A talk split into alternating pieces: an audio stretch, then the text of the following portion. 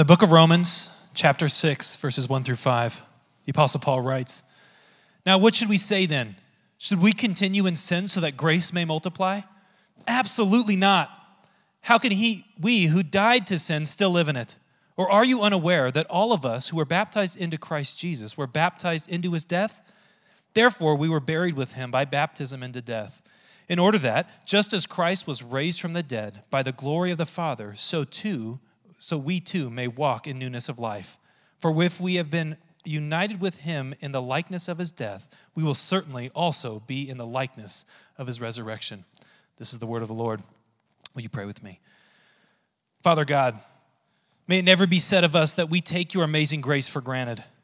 The grace that saves us, that washes us, and has set us free from sin's shackles. May we recognize that that grace is now transforming us. For your plan of redemption leads us out of sin, not back into it. Father, forgive us again, for we are sheep prone to wander, prone to leave you, the one whom we love.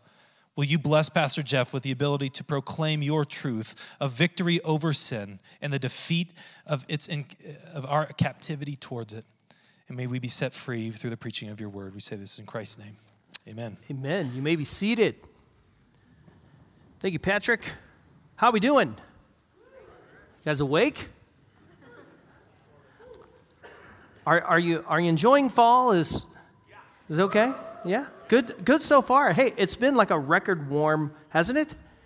Fall this fall has been great. I think it'll probably uh, turn pretty quickly here, but I personally have been enjoying fall, though usually by this time in the year, I'm starting to get a little, fall into a little bit of depression um, for the winter that's coming up but I'm excited. I'm excited that you're here. I don't know about you, but sometimes I just don't like having uh, instrumentalists on the stage. Sometimes I, I can do without them. I mean, worship team, we want to thank you for your efforts and your service.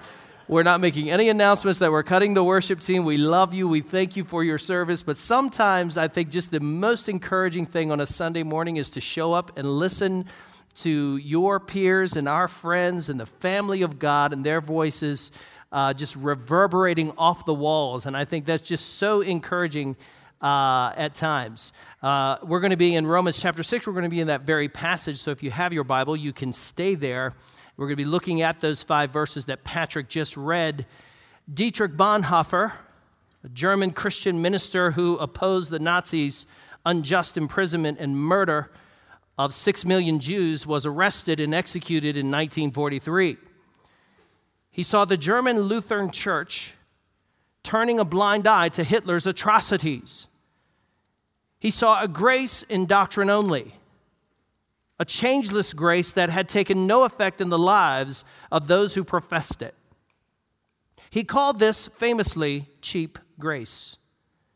In his book, The Cost of Discipleship, he wrote these now famous words Cheap grace is preaching the preaching uh, is the preaching of forgiveness without requiring repentance, baptism without church discipline, communion without confession, absolution without personal confession. Cheap grace is grace without discipleship, grace without the cross, grace without Jesus Christ living and incarnate.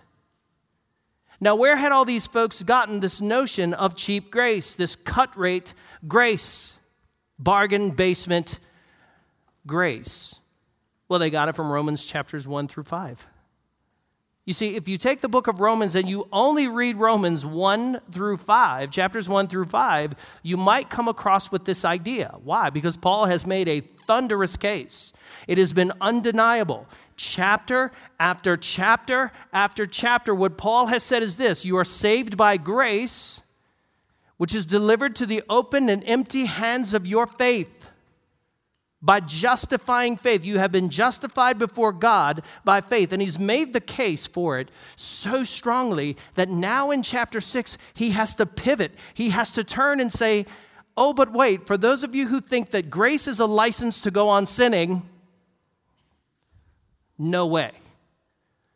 And so he's going to tell us today, he's going to tell us in no uncertain terms that we are no longer to continue in a life of sin. Why? Number one, we died to the enslavement of sin. He tells us that we died to the enslavement of sin. chapter 6, verses 1 and 2, and, and then we'll flip over to chapter 7 and the first six verses there, which is his principal analogy. It's his principal illustration. He says, What should we say then? Should we continue in sin so that grace may abound? So that grace may multiply? Heavens, no! Absolutely not. How can we who died to sin still go on living in it? Paul is saying, We who have died with Christ to sin, how can we go on living in the enslavement to sin? Now, he gives this illustration in chapter 7, verses 1 through 6 of a married couple that die. One of them dies, right? They don't both die, one of them dies.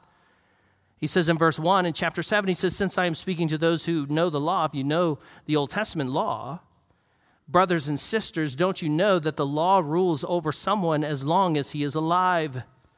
For example, a married woman is legally bound to her husband while he lives. But if her husband dies, she is released from the law regarding the husband. That is the law of covenant marriage that kept them together. Verse 3 So then, if she is married to another man while, a, while her husband is living, she will be called an adulteress. But if her husband dies, she is free from the that law, that is the marriage covenant law. Then, if she is married to another man, she is not an adulteress, that is, if her husband dies and she marries another. Verse 4 Therefore, my brothers and sisters, you, you also were uh, put um, to death in relation to the law through the body of Christ, so that you may belong to another. You belong to him who was raised from the dead in order that we may bear the fruit of God, fruit for God. For when we were in the flesh, the sinful passions aroused through the law. See how it works? You know about a law. What do you want to do? You want to break it. The sinful passions aroused through the law were working in us to bear the fruit for death, but now we have been re- released from the law since we have died to what held us, so that we may serve in the newness of the Spirit and not in the old letter of the law. What is he talking about here? Years ago, I spoke with a woman who needed to confess something. She came to me, she wanted to talk to me, and she wanted to confess, to get something off of her chest. And she told me about her life. Told me all about her life, and she told me all about her kids and how she had just literally poured her life into her children and poured her life into her marriage and poured her life into her church. And her life, generally speaking, was very blessed. And she went on to say how wonderful her kids were and tell us all about just how, what wonderful, productive, amazing young people they were, they had grown up to be. And then she also recounted the atrocity or the, uh, the tribulations and, and the trials that she had gone through in life. She talked about the people that she had lost her mother, and then a daughter, and then finally her husband. And in my pastoral mind, I was already be, to be, I was already beginning to formulate what passages from the scriptures I wanted to take her to to bring her comfort. Uh, but she surprised me. She pivoted. She turned. Um, as I began to quote Psalm 23 to her, Yea, the Lord is my shepherd, you know, I shall not want, and that sort of thing. I began to quote that to her, and I said something clumsy about missing her husband. She said, Oh, no, that's what I came to tell you. I don't miss him at all. I don't miss him at all. She, and she began to describe a life that was a veritable prison. She did what he wanted to do. They spent money on what he wanted to spend. They went on the vacations that where she where he wanted to go. And she began to describe this life that was a life essentially of enslavement to his whims, to his will. And some of it actually was quite horrific. And she said, I've not missed him a day since he, he's been gone. And I've been enjoying my life. And then she went on to tell me that she was glad she was able to serve the Lord. She said this She said, You know, there are times when I do miss him, and I really did love him. But I've been able to serve Jesus in a way that I never would be able to if I was still under his control. Now, whatever you may think about her situation or that story, maybe some of you would judge her. And you would say, What's wrong with this woman? She needs to be a submissive wife. Well, if that's your instinct, I don't know what else to tell you. Something's wrong. Or maybe some of you would sympathize and you would say, Yeah, man, if I was in that situation, that's so heartbreaking. I mean, I can understand how she would, she would feel like she was in a prison. And maybe some of you feel a quiet desperation sitting here right now because that describes your marriage and you've never told anyone that. But here's the principle whatever you think of that story, it's a true story, and here, whatever you think of it, this is the principle that Paul is teaching in Romans 6 and Romans 7 1 through 6. That woman was freed from that marriage covenant. She was free from that man. And she was free to go on and marry another. And she was free to go on and, and serve the Lord and serve Jesus after he had died. The covenant that bound her to the relationship had been broken at his death. It bound her by the laws that govern marriage relationship. And death is the freeing principle. That's what Paul is teaching us. Death is the freeing principle. Death and burial free us from our former relationship with sin under the law. And what Paul says is consider yourself dead to sin. That former relationship now has been dissolved. It's been dissolved. Praise God. So Paul says we have died to sinful passions which were enabled and activated under the moral law of God. Now, though we still have the moral law of God, we still desire in the Spirit to follow it. But the moral law of God no longer is there to trigger in us a reflexive, a knee jerk rebellion to our God. We lived under the reign of death. And now we live in the new reign of grace, the reign of grace in life, free from enslavement to sin. And, and before we come to Christ, we are enslaved to sin. I want to show you this is what the Bible teaches. The Bible teaches that we were born into sin. Did you know that? The Bible teaches that we were born by nature into sin. Psalm 51 5. Now, this is David. This is one of the most anguishing, heartbreaking Psalms you will ever read. Read the whole thing later and he is confessing his sins, his many sins before the Lord. He says, Indeed, I was guilty when I was born. I was sinful when my mother conceived me. I'm a human being who was born into a sinful human race. And every proclivity, every desire of my heart is bent toward rebelling against God and His Word. Jesus said this in John chapter 8 to the most religious people in the history of the world, the Pharisees and the scribes. This is what he said in verse 34. Jesus responded, Truly I tell you, everyone who commits sin is a slave to sin. Listen, you're a slave to sin, even in religion because religion can't save you. Only a relationship by faith with God's Son who died for you on the cross. That's the only thing that can save you. And what Jesus is trying to say to these super, these uber religious guys is this.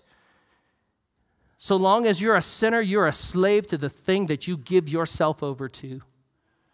2 Peter 2 18 through 19. Now, he's speaking about false teachers, and this is what he says they do to young believers. This is what he says they do to young lambs to new believers. He says, For by uttering boastful, empty words, they seduce with fleshly desires and debauchery people who have barely escaped from those who live in error, these young believers.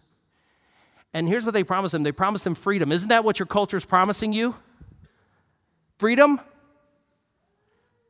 But they themselves are slaves of corruption, since people are enslaved to whatever defeats them. These folks are enslaved to their own sin, which is defeating them so long as we give ourselves to it. You see, sin does not just damn us, it enslaves us. It bends us inwardly toward breaking God's word. Look at what Paul says here in Romans 6, 16, 17, and 20. He says, Don't you know that if, if you offer yourselves to someone as obedient slaves, you are slaves to the one you obey, either of sin leading to death or of obedience leading to righteousness. But thank God that although you used to be slaves of sin, see the past tense there? Look at verse 17. For when you were slaves of sin, Verse 20, but now, since you have been set free from sin and have become indentured in service to God, understand that we died to that which held us captive. In Christ, we are freed from sin's bondage, and that is the point of this chapter. But how?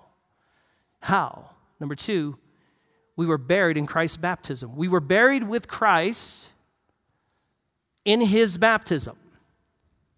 So I want to take just a few minutes and talk about what baptism is, what it does, and why it's so important in the New Testament.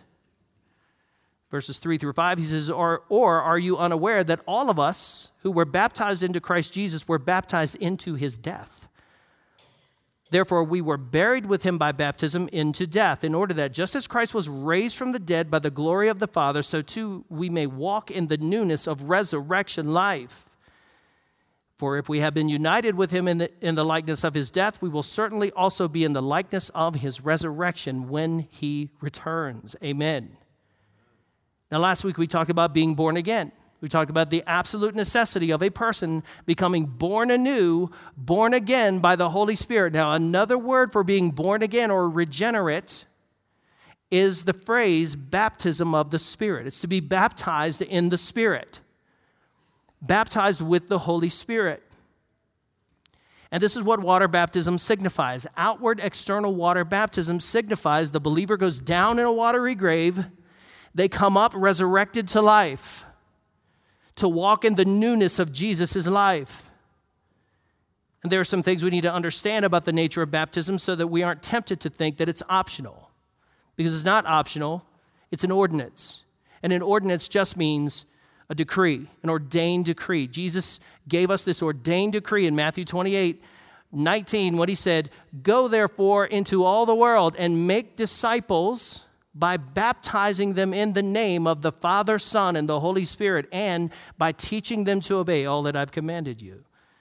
So, what do we need to know about this? Water baptism, number one, is the outward sign of an inner consecration of the heart. Outward sign of the inner consecration of the heart. Now, let's suppose you were an ethnic Jew in the first century. You're sitting in a synagogue, and you're sitting there, and this guy named Rabbi Shaul, right? This guy named Paul, he comes to your synagogue to preach an encouraging message, and your rabbi calls on him.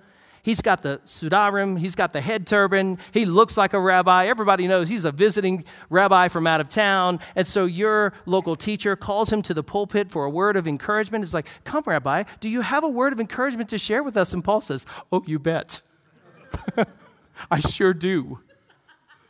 And Paul gets up and preaches the gospel of Jesus. And as he's going through these passages in the Old Testament, like Isaiah 53, which was written 700 years before Jesus, which says that he was wounded for our transgressions, he was bruised for our iniquities. The punishment that was upon him that was meant for us was upon him. In other words, our sins are laid upon this lamb who is pierced for our transgressions, and his righteousness is given to us. It was written 700 years before Jesus, is, Jesus came. And you're sitting there as an ethnic Jew, and you're listening to Paul going, Of course, that's what that passage means all these prophecies, they make sense now. God planned on saving us not just from Rome, not just from our geopolitical oppressors. God planned on saving us from our sins, from the tyranny of sin. And in your heart, you go, man, I believe. I believe that message. And at the end of the service, you sing the tefillah. You sing the final benediction, the 18 benedictions. You make a beeline to Rabbi Saul. You go up to him and you say, Sir, I think that I became a Christian. Because as you preach that gospel, that message, I received Christ and I believed on him. And Paul says, Amen, brother. Let's find some water. Let's find that mikvah tank. Let's go down, right? Now, your rabbi comes up to you and says, That's good. Good for you. But remember, you still have to circumcise your children. And Paul goes, No, no, they don't. The Jews don't, and the Gentiles don't. Why? Because circumcision is the outward sign of the old covenant that you have been set apart to God's family, God's covenant family. And in the new covenant, it is baptism. Paul says, no, that's not true. Neither Jew nor Gentile must undergo this rite. Now they have been circumcised, as it were, in the heart. I want to show you this.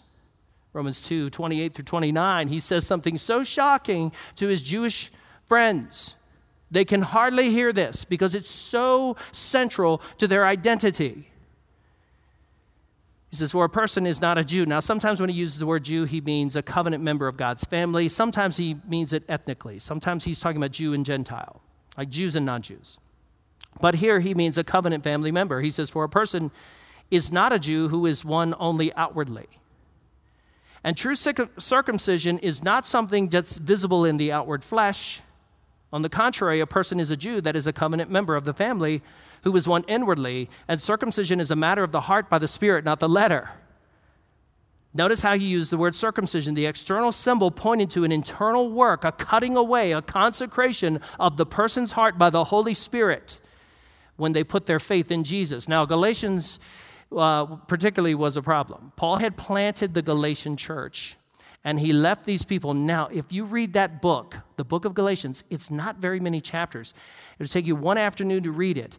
Here's what you'll notice you'll notice that that is probably the most hasty letter ever written in the ancient world.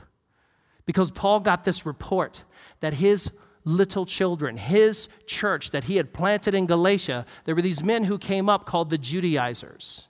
And the Judaizers were a Judaizing faction that came up from the Jerusalem church, and they followed Paul to every church. And after he preached the gospel of salvation by grace through faith alone, they came after him and said, No, it's actually believing in Jesus plus circumcision, plus kosher eating dietary laws, plus the festival and the Sabbath calendar. They said all of these things. Now, Paul got word that his little church, his little Galatian church, has these, this group of teachers who are there perverting his gospel, Jesus plus anything else. And he burns up the page with these molten words from heaven and he says, Anathema. Absolutely not. And this is what he says. He says in chapter 5, verse 6, he says, For in Christ Jesus, neither circumcision nor uncircumcision accomplishes anything. It's just an external rite. What matters is faith that is working through love. Notice what it is it is genuine faith which, which works itself out in loving God and loving people. That's what matters. Does a person have justifying faith? Galatians 6:15 he says for both circumcision and uncircumcision mean nothing. What matters instead is new creation. At the end of this world God is going to redeem the whole cosmos. And for the person who has received the Holy Spirit by justifying faith, you are new creation. Remember, we said last night, uh, last week, new creation has already started in you. The project of new creation at the end of the world has begun now in your heart from the inside out. And Paul says circumcision doesn't mean anything. What matters is a person who has been born again, new creation. Philippians 3 3 says, For we are the circumcision. Now, this is a title that the Jews use of themselves. We are the circumcision. The ones who worship by what? The Spirit of God, who boast in Christ Jesus and do not put any confidence in the flesh. The new badge of membership isn't the physical sign of circumcision, it's the believer who, with justifying faith, has now received the Lord Jesus Christ as Savior and has been born anew by the Holy Spirit of God.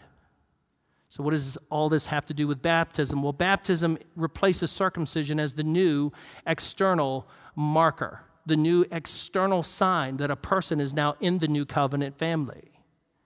Colossians 2 9 through 13, Paul says this For the entire fullness of God's nature dwells bodily in Christ. Full stop. Read that again. For the entire fullness, that is to say, everything that God is, all of his attributes and properties this is the technical theologian language, okay? All of the attributes, all the properties of God, whatever defines God, dwells in Jesus of Nazareth, the Messiah, in bodily form by nature. In verse 10, and you have been filled with him who is the head over every ruler and every authority. We're not waiting for Jesus to be king. Jesus is king. Jesus has exalted to the throne of David. He, seats, he is seated at the right hand of the Father, and from there he rules the realm. And he has been exalted positionally over every ruler and every authority. Says in verse 11, You were also circumcised in him with a circumcision not done with hands. So, this is a different kind of circumcision that we're talking about by putting off the body of the flesh. Instead, it was the circumcision of Christ, which is what? Verse 12, when you were buried with him in baptism.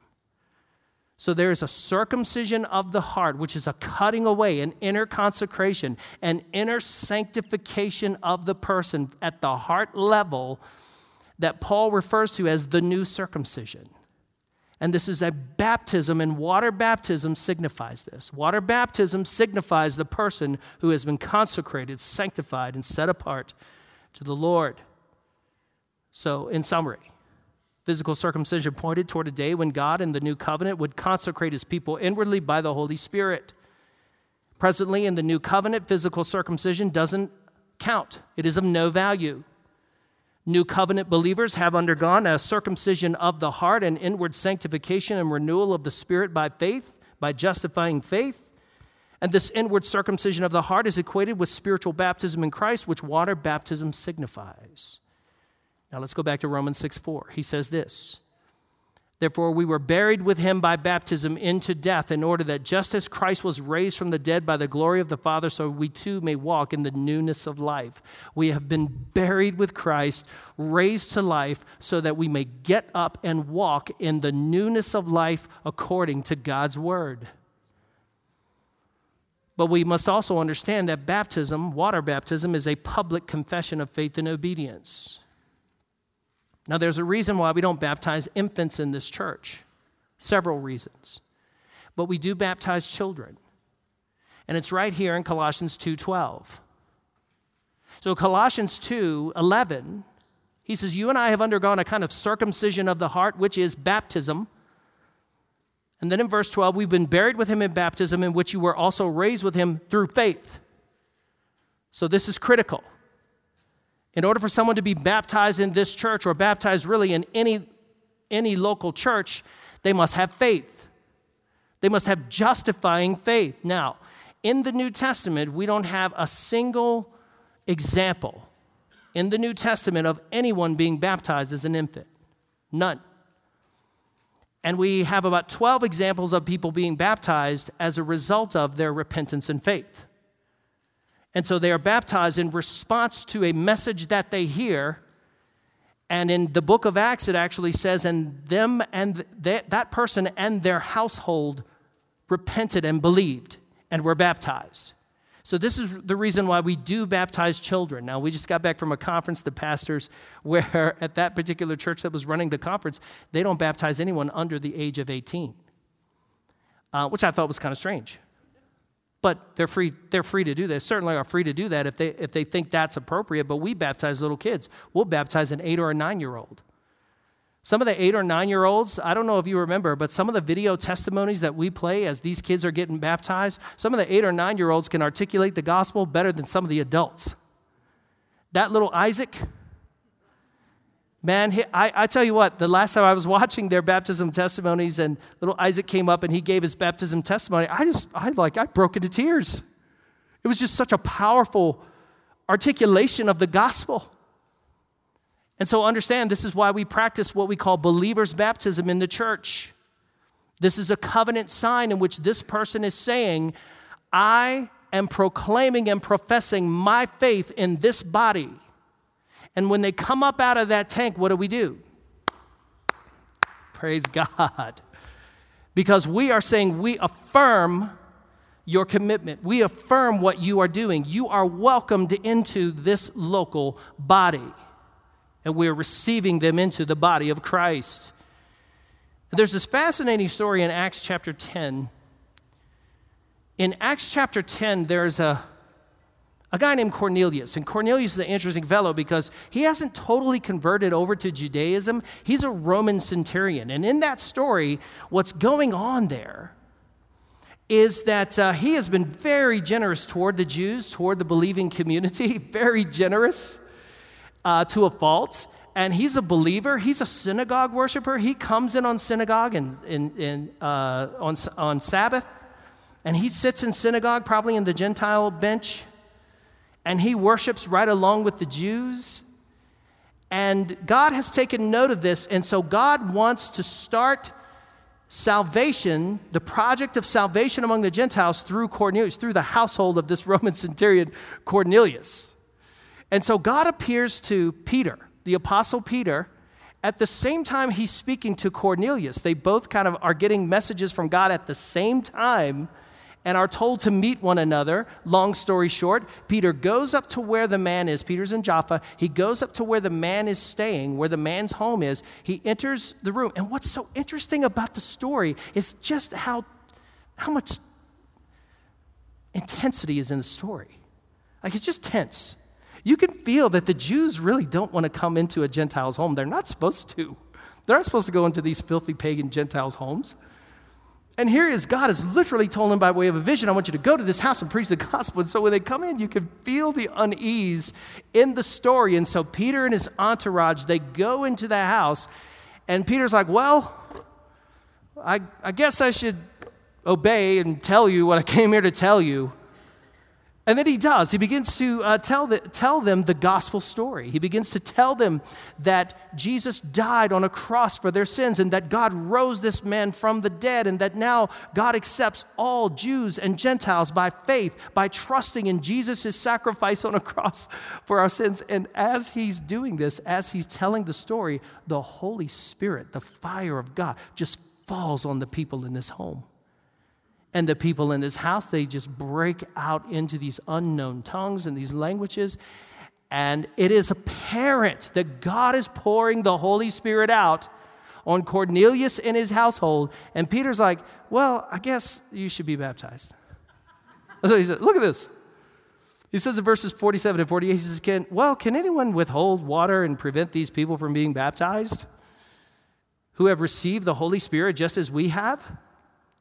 And he commanded them to be baptized in the name of Jesus Christ. They were experiencing this inner transformation of heart, this inner circumcision, being consecrated, cut away, sanctified to God, and the natural response of a person who has responded in faith and trusted in Jesus for salvation and experiencing the regenerated power of the Holy Spirit is to be baptized in water as a sign to signify what God has done inwardly. So, what's our application today? Well, let me ask you how often do you think in these terms when temptation comes to your doorstep? First of all, let me ask you this question What doesn't tempt you? What doesn't tempt you?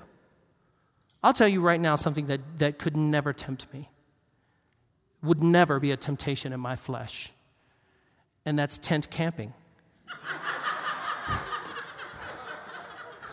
I'm going there. I'm looking at Patrick. Uh, Patrick knows what I'm talking about. Tent camping. I've never tented. Listen, if you grow up in a single wide trailer, you already know what it's like to camp in a camper. And thinking about tent camping is just like thinking about practicing being homeless. You don't want to do it. So understand that I am never tempted to tent camp. So if you invite me out, I will politely say, no, I'm dead to that. but now I'm a hot blooded Irish boy from the South who grew up in a very rough neighborhood. So there are some challenges that come into my life where I am very tempted. Somebody cuts me off in traffic and does so in a very callous manner, as they did yesterday afternoon. I am very tempted to wave at them with one finger. okay? So I have temptations that come into my life and they are immediate triggers. And here's what I, pra- I am not kidding, I've been practicing following this passage, doing this as just kind of a reflexive knee jerk thing. I say, no, I'm dead to that. And then as I was studying it this week to preach it to you, I, I was, boy, I even started doing it even more, even yesterday, as soon as that guy did that. I was like, no, I'm dead to that. Hey, come on in. right? So think about the things that tempt you. Do you think about dealing with temptation in this way? No, I'm dead to that. I consider myself, I count myself. Now, this doesn't mean that the sinful nature has been eradicated. Did anybody get up this morning thinking, wow, I think my sinful nature was eradicated? no, this is the reason why we argue and we fight and we quarrel. This is the reason why we sin and we desire things that are off limits because the sinful nature is still present in our life. And when those sin, sinful temptations come our way, we just say, No, listen, I have gone in this watery grave. With Jesus Christ, I have died to it, and I have been raised to the newness of life. My second challenge from this message is that if you have not been water baptized, you need to be. You need to be. Baptism is not an option, it's an ordinance. It's an ordained decree from our Lord in Matthew 28. Believers are to openly declare their faith in Jesus the Messiah. Because baptism dramatizes an inner transformation of the heart. Baptism dramatizes the inner transformation of the heart. Let me ask you has your heart been transformed by the 110 proof grace of the Lord Jesus Christ? Baptism proclaims our death to sin in Christ and our intention to live before this body, accountable to this body, with the help of this body in holiness. Have you been baptized? If you haven't, sign up for the class. We would love Pat, Pastor Patrick, Pastor Ryan, they would love to take you through it and help you to understand it better from a biblical perspective and get you ready with, uh, to proclaim the gospel. Third application is if you have children who are at an age where they can uh, think about wanting to be baptized, have you taught them the gospel? Have you taught them the gospel? Have you taken the time to sit them down and walk them through? Listen, we have a couple of resources we want to give you. If you go to the class, we'll give you a couple of resources that will really help you walk your child through the gospel story. Listen, we were made in the image of God, we are God's image bearers. We fell into sin. Adam damned the human race. God did something about that. God sent his one and only Son to die on a cross and take our sins for us. And then God vindicated his claim to be Lord by raising his Son from the dead. And all who believe in him will no longer die. You can't kill a dead man. We're already dead in Christ, alive through resurrection power. Amen? Explain that to your kids. Give your kids that hope and get them in that class. Let's baptize a bunch of kids. I want to hear some more testimonies like Isaac's that just stir my heart and, and stir my eyes to tears. Don't you? Uh, let's pray together. I'm going to invite Daniel back up, the Daniels. Father in heaven, we thank you this morning for this word. We're just so overwhelmed that we have this anchor in human history, which anchors us to this truth, this word and it teaches and it instructs and it saves us. And God, this morning as a congregation, we just want to collectively, we want to commit our lives to you. If you're here this morning and you don't know Christ, but in this message, like that Jew sitting listening to Paul, the truth of Scripture has come alive to you this morning. Will you just embrace Christ? God has, as we said last week, offered you a pardon from sin, but you must receive the pardon to get out of jail. Will you receive it this morning? And if you're here and you're a believer and you say, I'm, I'm making a commitment from now on, every temptation that comes my way, that comes into my life, I am going to consider myself dead to that. I am no longer alive to that. I have died with Christ and raised to life. And I'm a new creation. God, we want to commit ourselves this morning to you. In Jesus' name, amen.